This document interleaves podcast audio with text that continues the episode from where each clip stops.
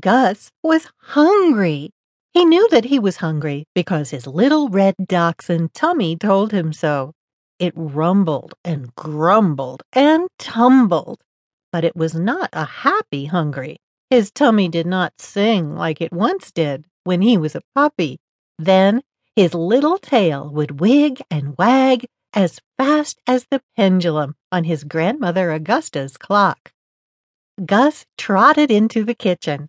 Oh, there you are! Gus's mother Augusta smiled. I was just about to whistle for you to come for lunch.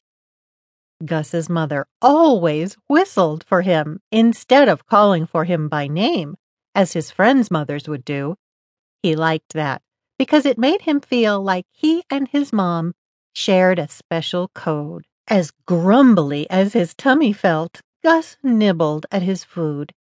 He watched the pendulum of his grandmother's clock swing back and forth, back and forth, wig wag, wig wag.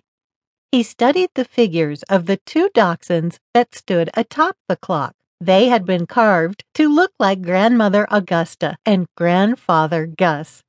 Their long tails were entwined to form the pendulum of the clock, swinging back and forth, back and forth, wig wag, wig wag. Gus's mind was really on the green sticks with the curly tips that surrounded the face of the clock. Mom, Gus yelped. What are those green sticks with the curly tips around the face of the clock? Gus's mother looked up at the clock and sighed. Eat your food and don't ask so many questions.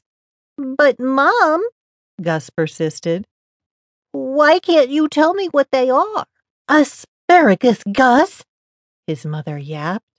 They're called asparagus. But what, Gus, I do not want to hear another yip from you until you finish your food.